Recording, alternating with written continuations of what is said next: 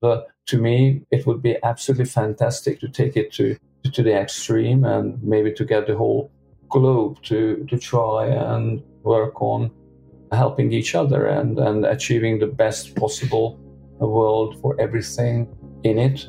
Some of us, we sometimes refer to this as this Genesis project. Raine Podcast. Welcome to another episode of Unleash Your Supernova. This is a companion podcast to the Unleash Your Supernova book, a guide to mindfulness, manifestation, and creative entrepreneurship and life. I am your host, Nova Lorraine, award winning fashion designer, author, founder, as well as award nominated producer and host. Just like an exploding star, we all have the ability to shine millions of times more than the sun to expand into the greatest, brightest version of ourselves, reaching our fullest potential. Join myself and my inspiring guests as we guide you on a journey of growth, creativity, and manifestation in business, life, and maybe even the metaverse. My guests are creative entrepreneurs from around the world doing what they love while shining a light to others. Don't forget to listen and subscribe and continue to unleash your supernova. Today, I am so excited to have my guest, Mike Harsanyi, with us today. Hi, Mike.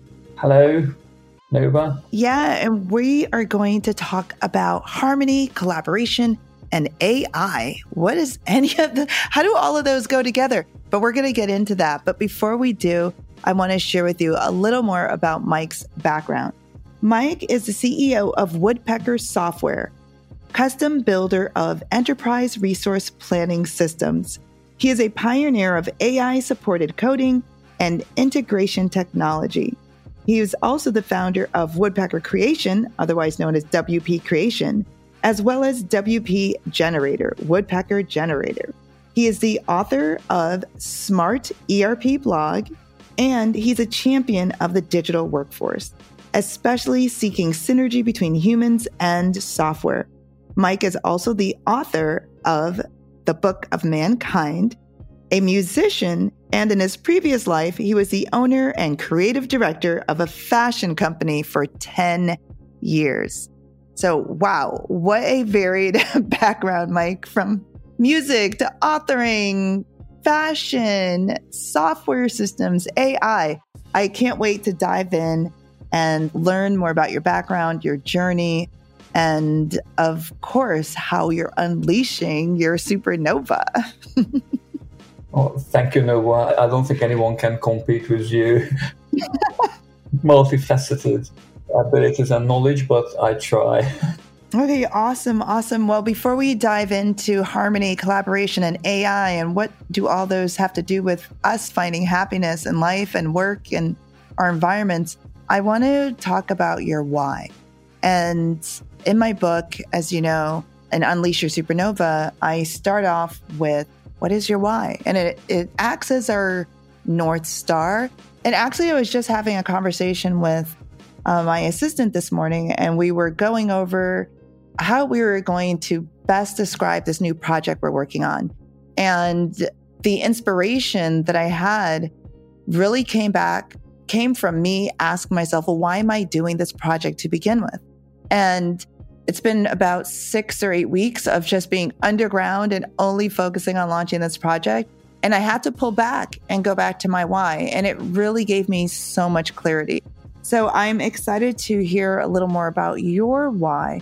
Why are you interested in combining this, you know, these things that may seem unrelated, happiness, collaboration, harmony, and AI together and doing what you do with your company, Woodpecker? What is your why? What is your North Star?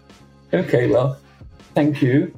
Probably it is easiest to explain if I tell you a little bit about my childhood. I grew up and I was fascinated by science and sci fi. And this uh, led me to particle physics and computers and AI. I really love them. But uh, the deeper I digged in these subjects, doesn't matter which one particle physics, computers, or AI it became more and more unavoidable to realize that it is all about human perception and therefore the human mind. So then I thought, okay, well, I turned my attention to the workings of the human mind.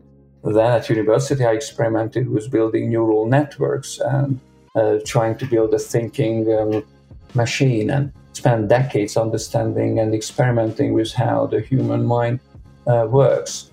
So that was how these very, very seemingly different subjects uh, kind of joined and met each other. Hmm. So that's interesting that you had an interest in sci fi and brought that forward in studying computer science and and creating a thinking machine. so I guess some would argue that computers are thinking machines. What were you doing differently then that would qualify what you were creating as a thinking machine? I'm curious.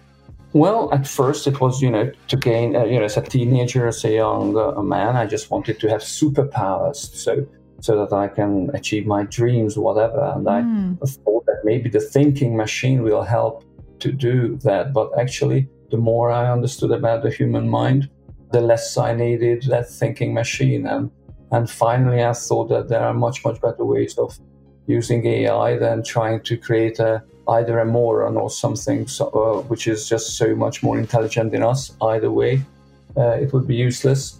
So, you know, if it's so much cleverer than us, we would not understand what it does and why it does it. So, mm. there's not really any point. And if it's much, you know, uh, less intelligent, then what's the point again? So, I was thinking about how to use AI in different ways ever since. Yeah. That's really interesting because I haven't heard that perspective before with trying to why are we trying to create something that's smarter than us? Or let me take it back. In terms of what you were saying with creating using AI to create something that's smarter than us, why do that? And then looking at the other end, if it's not that useful or smart, why go that route as well? And so let's go to the left or the right as opposed to up and down as it relates to what we do with AI because I feel the conversations that I've heard is, you know, creating something that can be faster, better, smarter, whatever than us. And then on the other side of the camp, individuals that are fearful of AI because they feel AI is going to take over the human race or we're going to have these robots that are going to kill us and and so looking at AI saying, okay, this is something that's useful, it's still useful, but why don't we take a different approach? So, what was that different approach? How did you, where did you go from there when you came to that realization? Well, as you very well described, um, computers obviously have uh, superhuman qualities in many, many ways. They are much better at, at um, crunching numbers, they are very patient they are very quick uh, in certain aspects. Their memory is pretty formidable. They can remember all sorts of things. So, them and many, many other things that we can use all the time with sensors and, and so on. But, but why don't we look at them more like, say, dogs who will enhance us and be a symbiotic, synergic uh, partner rather than a slave or a master? So rather than that, just why don't we use what they are really good at and combine it with where we are really good and we excel, and then maybe we can form something which is absolutely fantastic for humans.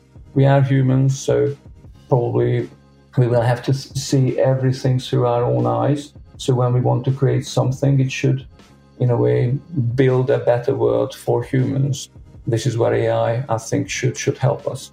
So I have a question because you know there are individuals that feel that we should enhance our bodies with microchips, for example, or what's another thing that I've seen?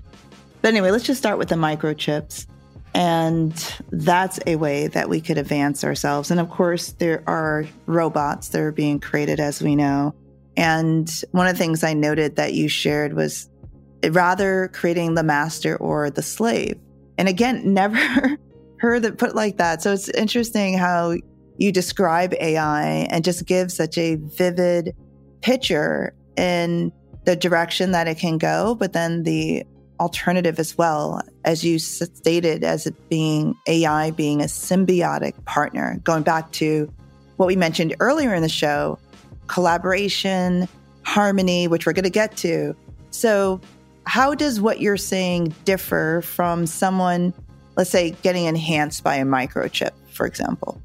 Well, I think the problem is, and this is what uh, how the human mind works. To me, the answer is is almost straightforward. I mean, we have very strong views about the world, uh, the way we perceive it, and in a way, we have this kind of guide for life. And I think for most humans, uh, to build something into us is not an appealing uh, thought, and I think that's for a good reason. We should consider that before trying to change ourselves so so deeply. And anyway, the question then would arise: Would it be a human being if we build something into us that would change our mind? Uh, just like being drug influenced, is it the same human being as who is not influenced in that way? So then it just becomes: Is it a new uh, what would it be? What would we call something that where the, where the mind has been tampered with in any way? So I think we have to be very careful with our minds. Our minds are extremely powerful. If we use it the wrong way, then it will create a lot of damage. And chips, I think it's a, it's well, we should think twice. Yeah, that's really interesting as it relates to the question: Are we still human if we have microchips in us? so fascinating. I mean, technology is advancing so quickly, and we have individuals with artificial limbs and things like that. And so it's an interesting question. I don't know. I personally don't want a chip inside me. no thanks. But I would love to hear more about how AI can be brought into our workforce, brought into our lives in a more symbiotic way. It's here to stay, it's not going anywhere. I will admit, I was definitely uh, years ago on the camp of I'm not for AI and you know robots ruling the world. I don't think anyone's for robots ruling the world, but advancing ourselves so AI doesn't outpace us. Well, we're the ones creating it, so why don't we just stop creating it? you know, and so why are we in a race with something that we're creating? So just stop creating it. For me, that was the, the most common sense thing. And being really involved in the metaverse and blockchain and crypto as it relates to bringing art, interactive art, and commerce to life, their AI is being introduced in that space more and more. And so I have definitely been more open to how AI can be applied without it wreaking havoc. But I do think it's important for us to have this very intentional approach but also have solutions. Like you're giving us, well, here's what we can do, here's how we can do it.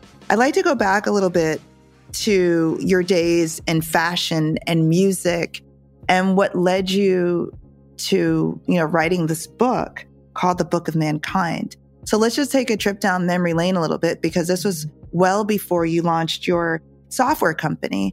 And you did share with us that your interest in sci fi led you to studying computer science. But then, how did you go from computer science to fashion to music, authoring a book, and then back to software and computers? Yeah, well, I'm not necessarily proud of it, but uh, here it is. AI was, uh, you know, building the thinking machine or whatever was very important to me. So after I finished university, I thought that, okay, if that is what I want to do, do I trust uh, big companies, do I trust the world with, let's assume I, I managed to do it. So what would happen to it? How would they use it? So I decided that I'm not going to, to risk that, just go my own way. And then I wanted to start my company. So I decided I'm going to make a lot of money and then I can do the experiments on my own and I will not depend on other people's judgment. Uh, so this is why I went away from uh, computer science and wanted to build a company which was far from science and and just business. Um, I don't know why, but I love art. So I was a musician at the time, but I didn't want to be a musician again, yet again, for the same kind of reasons. So I decided that fashion maybe was the perfect arena for me where I could try myself. I'm nowhere as, as talented in fashion as you are, Nova, but but I was very enthusiastic and And I knew that I had a very good eye for art and I could work with designers and we together, uh, together we could build and contribute something to, to fashion. So it went on for a long time, but then got too ambitious. We failed. So uh, the company went, went bankrupt. We wanted to create an international franchise system. And well, you understand the fashion world uh, much better than I do. It was an ambitious plan and I was not ready for it. Anyway, so I was in a desperate situation, already had two children, and no money whatsoever, deeply in, in debt. Then I was so desperate that I had to turn back to my course. And then I said, okay, so what was I doing before all of this? And this is when the book came out. I started writing about, about what I thought and what was uh, important to me. The more I spent with the book, the more I learned about myself and, and the more I learned about my previous decisions. This is when I decided to restart and uh, do, uh, do combine business and science and everything together. And this is when I started Woodpecker, the software company. Wow, I love that journey. I mean, it's so varied, and you had the, you know, you had the awareness at a young age to say, I could create something great that could be used for something terrible. and it didn't sit right with you. And so you decided to go to the arts. And even navigating your way through the arts in terms of music, not being able to create the music you really wanted and being dictated on what to create and how to create your music and moving on to the fashion space. And I agree, fashion, launching a fashion business is challenging for an independent company because it takes so many moving parts and team members and resources, financial resources to execute, depending on how big you want to scale and to come full circle. And, you know, some people would have given up along the way, but I loved how you just stayed so flexible and just tapping into your interests and your gifts. And then coming full circle, you know, back to the computer science, but in a way that serves you and serves mankind, going back to the title of your book. I think that's fascinating. I think it's just it's such an interesting story and I'm sure we could go into some really cool tidbits of behind the scenes in the fashion company like that roller coaster ride I'm dying to hear about. But then in reality what we don't hear a lot in the space of entrepreneurship are those stories where we failed. And I share in my book stories of failure because I feel that those are experiences that I learned greatly from and that I'm able to take those lessons and pass it on so someone doesn't make the same mistakes. But then also from our failures, if we're open to seeing them as like things that, or lessons or experiences or time periods in our life where it gives us an opportunity to pivot or grow, then we're okay with these failures and we can share them. So I appreciate you sharing that story with with your journey in the fashion world and then authoring a book. My question for you is in the in your perfect vision, how do you see harmony and collaboration coming together with AI? How does your current systems do this or if they don't do it right now, what would that vision look like for you?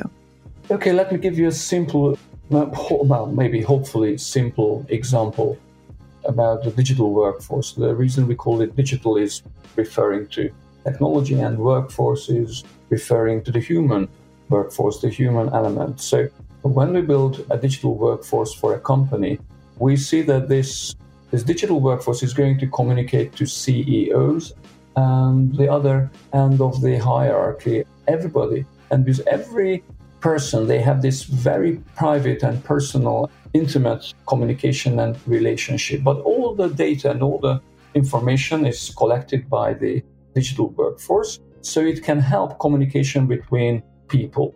So you understand that very often managers not necessarily trust everything that their staff does. So they try and come up with all sorts of ways to, to check upon them. And vice versa, staff very often do not trust management and they feel that they will be, I don't know, you know, management will make their life harder. So there's this kind of distrust. I'm not saying with every company, but pretty often.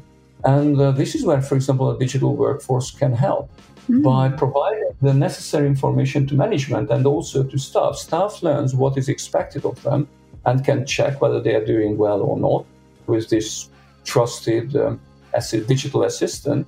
And management can trust their digital assistant to check upon staff so they don't have to worry. So when they actually talk to their uh, staff, it can be about inspiration, it can be about bad goals and dreams and stuff. So they have you don't have to spend that much time giving them a hard time just to keep them in line, but rather could actually have forward looking conversations. That's one example. Okay, so I, I could see that where you can use the software, the digital workforce powered by AI to break down a lot of the barriers that exist with, within the communication line internally within a team, right? So management to team, team to management. And then when you're able to build that trust, then individuals are able to work more productively, more collaboratively, and I'm going to assume more creatively because they're able to let their guards down. They know that their ideas are going to be accepted. It, with a tr- more trustful environment, you can feel freer to share your ideas, to be more open, to be more creative. So I love that as a solution and how you can bring AI in to bring harmony into a workforce or into a team environment. So I thought that's great. And I think this is a really good time to pass you the mic. So, in our show, as you know, and for those that are joining us for the first time, our guests are able to play host. And so, Mike is going to ask me a question or two, whichever he likes, whatever comes to mind.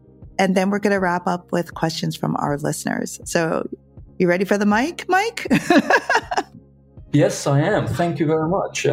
I have quite a few questions. I don't know how much time we have, but anyway, here's the first one.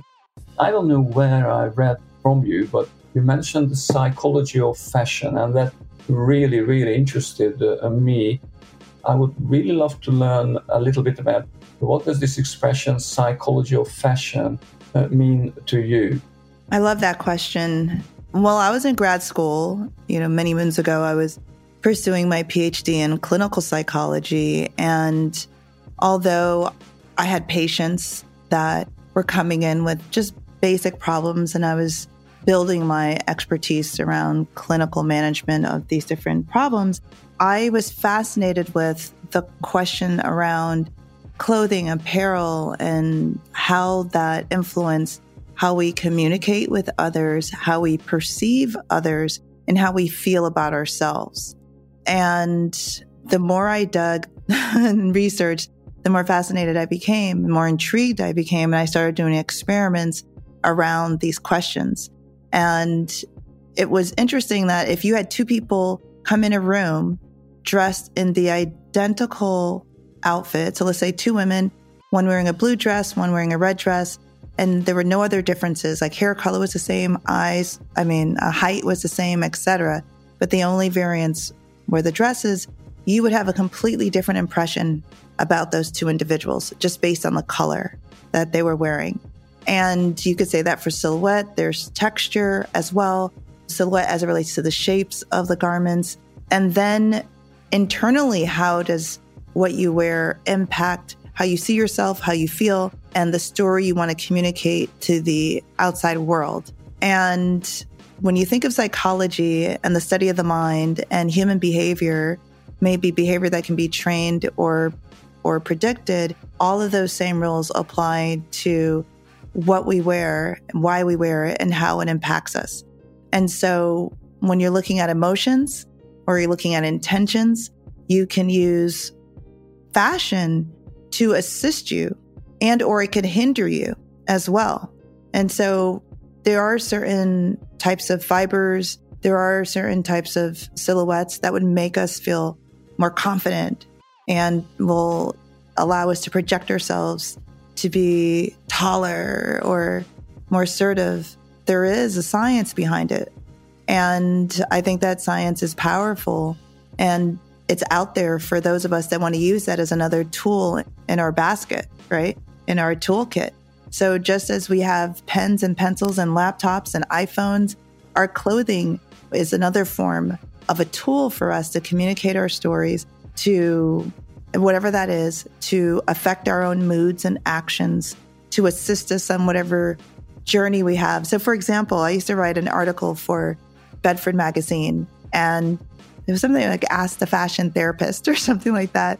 And so there would be questions that would come in, and individuals would have some quandary around what they would wear. And it was something like, oh, I'm going to this major, this big event in Arizona, for example, and I'll be sitting at the table with XYZ notable personality.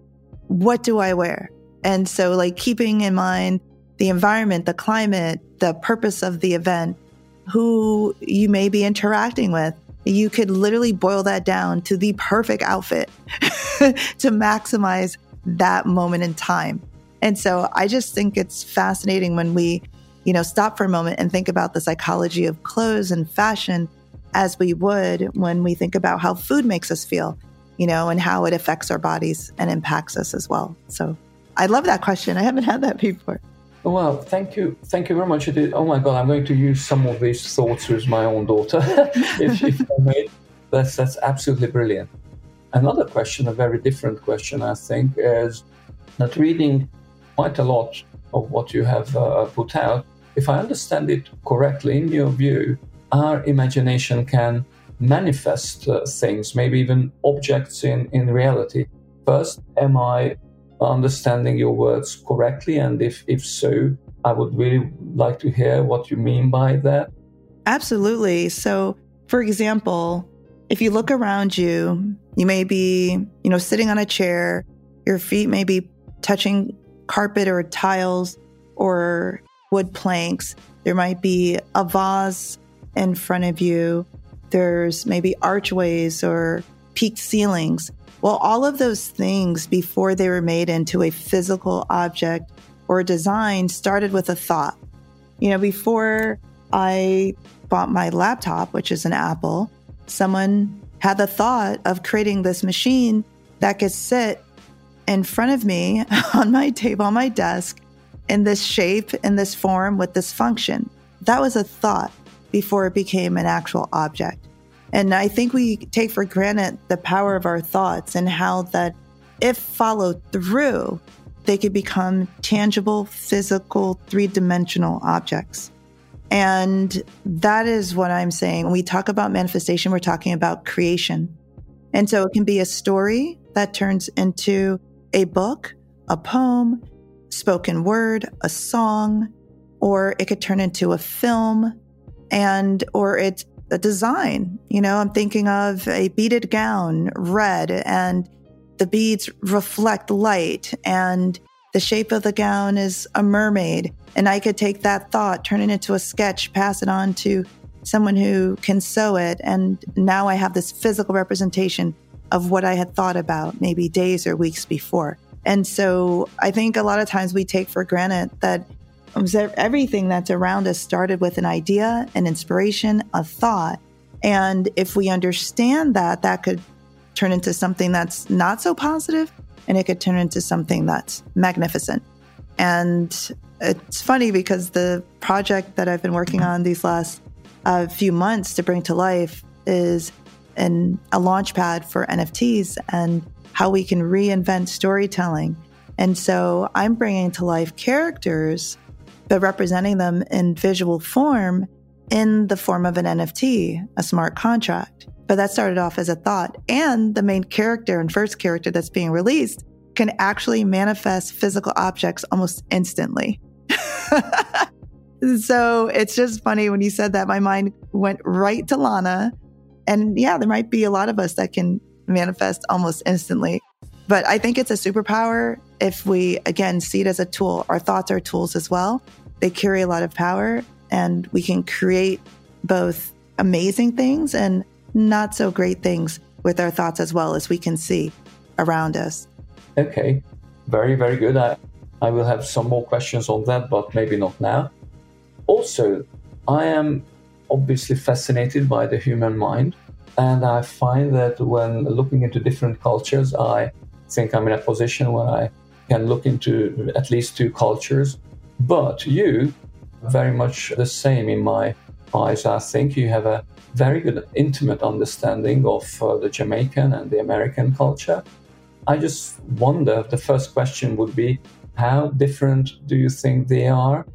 And how distant they would be from each other compared to other cultures on that is a really interesting question and i'm just gonna some of the some of the things i take for granted because i just grew up here in the us but i grew up in a very large family unit and where our culture was very prominent within our home within our family our extended family aunts uncles cousins weekends I spent with my extended family or friends of family. Um, so I was constantly surrounded by my Jamaican culture, even though I went to school and grew up here in the US. So it did feel like I was living in two worlds in a sense. I mean, I I only ate Jamaican food. We didn't really do fast food. Maybe once or twice a year, we would go to a fast food restaurant, like physically drive and sit and eat in a fast food restaurant. And that was a special occasion when we were little as kids as a treat. But so home cooked, slow cooked meals were a big thing. And we learned to cook at a young age. I was in the kitchen watching my parents cook when I was 11 to then start cooking for the family by 13 um, full meals and was a big family. I'm one of six. So at minimum, it was eight people that I was cooking for at minimum. And it was never that small number because we always had friends over or family over. And so that number usually was like hovering around 12 or so. So just imagine cooking at 13, imagine cooking for about 12 people on a regular basis. And the food had to be super flavorful and, and as if we were cooking in Jamaica. you know, so I learned traditional recipes. Also, our family unit is really close and just multi generational activities was very common. So the youngest children would be around the oldest members in the family all the time. When there were events or parties, it was a celebration of all the generations. And so everyone went to the weddings, everyone went to the baby birthday parties. Sustainability is something that we, it wasn't a word that we would use, but it was a way of life for us. So recycling everything, passing things down, passing down clothes and whatever was in good condition, may it be jewelry, clothes, shoes, what do you call it, dishes, whatever it was. So not being wasteful is something also that was instilled in us. And then being very connected to nature and, you know, growing, we grew our um, herbs and for a long time, we would just use the outside for even drying clothes and just being, again, very mindful of what we used and how much we used and things like that. And part of it could have been influenced by the fact that my parents did grow up in Jamaica. They grew up in the countryside. And so they brought a lot of those lessons to us, even though we grew up in the suburbs in the Northeast here in the US. And so I would say from food to having multi generational living to even just the Jamaican dialect, some of the words are different. And we had our own slang words and things like that. How we interacted with our elders was also something that I saw was very different from how my friends would interact with their parents and their their elders. And so those are some of the things that jump out. And then being immigrants, I was born in Jamaica and, and my parents immigrated here. So there was also just a strong emphasis on education and how important that is for us as children. And so education was just a really big, strong focal point, and continuous learning is still something that I strive for. Um, huge reader, love books, and love sharing knowledge. And that's even stories, you know, verbal, vocal stories, uh, very common to be passed down throughout the family and those generations as well. And so that's something maybe the storytelling in me also comes from just uh, part of our something that's part of our culture as well. So that was a long answer to your question, but I hope it helped answer your question. Oh, well, immensely, to be perfectly honest. I'm so, so interested. And if I can just dig a little uh, deeper, because you had this first hand experience of seeing the world through different eyes, through different cultures, uh, when you meet people from other cultures, New York, you know, thousands of cultures there, do you ever try and see their universe just try and, and guess what their universe could be like because of their culture, because of how they were brought up. Absolutely. I feel that's just a part of who I am and have always had an intrigue in language and culture. I learned Spanish, started learning Spanish in middle school and, and had um, some really good friends that I grew up with that I was able to continuously practice my Spanish outside of school because I was just interested in communicating with them in their native tongue. And I just, I was the coolest thing as a kid, be able to speak another language. it's just, it, it's, it's almost like having a superpower. I thought like, oh, I could understand these other words and speak it. And, and um, that inspired me to study and live abroad. And I actually went uh, to Spain and lived there for about six months. And and I've always had an intrigue in culture. And, and perhaps it's because I grew up in a culture that was very different from the culture I experienced in school. And still to this day, when I launched Raine, the three areas I wanted to focus on were fashion, culture, and technology. When I was in grad school, my specialization was multiculturalism. And so it's just a part of who I am. And again, maybe because I was from a different culture, lived in that culture within this American culture, and always, I never felt 100% American or 100% Jamaican because I lived in these two worlds and sort of had to split between these two worlds constantly.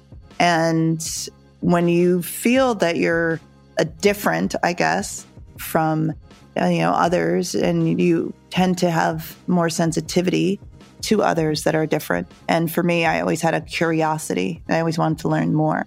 And how do they see the world? How do they feel? So I think it's fascinating. And and now I'm writing a book about aliens coming to Earth. So we're looking at a whole nother world and perspective and this character coming to this new world and and being able to experience what it's like to be human, let alone what it's like to be from another country yeah, so that's me. That's my world. And I feel it's just something that's a part of me. And I really appreciate the questions. I feel that we can like go on and on, volleying back and forth with these. So thank you so much. Uh, it's a great time for me to take back the mic. And I'm going to wrap up with one question from our listeners. And the question is you mentioned harmony and you were also a musician how would you define harmony as it relates to your current work with AI and software systems? Oh, well, um, I think harmony is when every part supports the other in some way, so they are not against each other and not uh, competing in a horrible way with each other, but supporting each other. So in music, where every note is supporting the others, and together they create something which is so much more than the individual node. This is the way I look at uh, AI and enhancing people. So people become more than themselves, but not being, uh, in a way, dominated by by anything else, and not dominating uh, AI um, uh, either. So they don't have this kind of competition either. Just trying to um, create some kind of synergy. But to me, it would be absolutely fantastic to take it to to the extreme and maybe to get the whole globe to, to try and work on helping each other and, and achieving the best possible world for everything in it. Some of us, we sometimes refer to this as this Genesis project. So, this is what harmony means to me. It doesn't matter whether it's music or business or, or the environment or whatever, it is always this kind of harmony that, that I think uh, I seek. Amazing. I love that. I love how you were able to, I see it as poetry, poetically share how music overlays with how we can strive to be the best version of ourselves and how AI can enhance that journey and not necessarily compete or overtake, but just enhance it and how all of this can be in balance, all of this can be harmonious. Love the I love the musical analogy there. Thank you so much. And thank you for coming on Unleash Your Supernova, the podcast. I absolutely enjoyed the conversation and truly feel like we could have gone on for hours. I really appreciate you, Mike. So thank you so much for joining us today. Well, thank you, Nova. It was such an honor. Thank you very much indeed. And I want to thank our listeners yet again for joining us for another episode of Unleash Your Supernova, where you are on a journey of creativity, manifestation, and mindfulness, where we show you how you can tap into and become the brightest version of yourself. And so if you love what you heard today, please subscribe and share and spread the word about Unleash Your Supernova. And if you have not yet gotten the book, what are you waiting for? Get the book. It's at your favorite bookstores. Unleash Your Supernova, your guide to surviving this crazy marathon of creative entrepreneurship and showing you how to increase your creativity and beat burnout along the way. I am your host, Nova Lorraine. And until next time, ciao.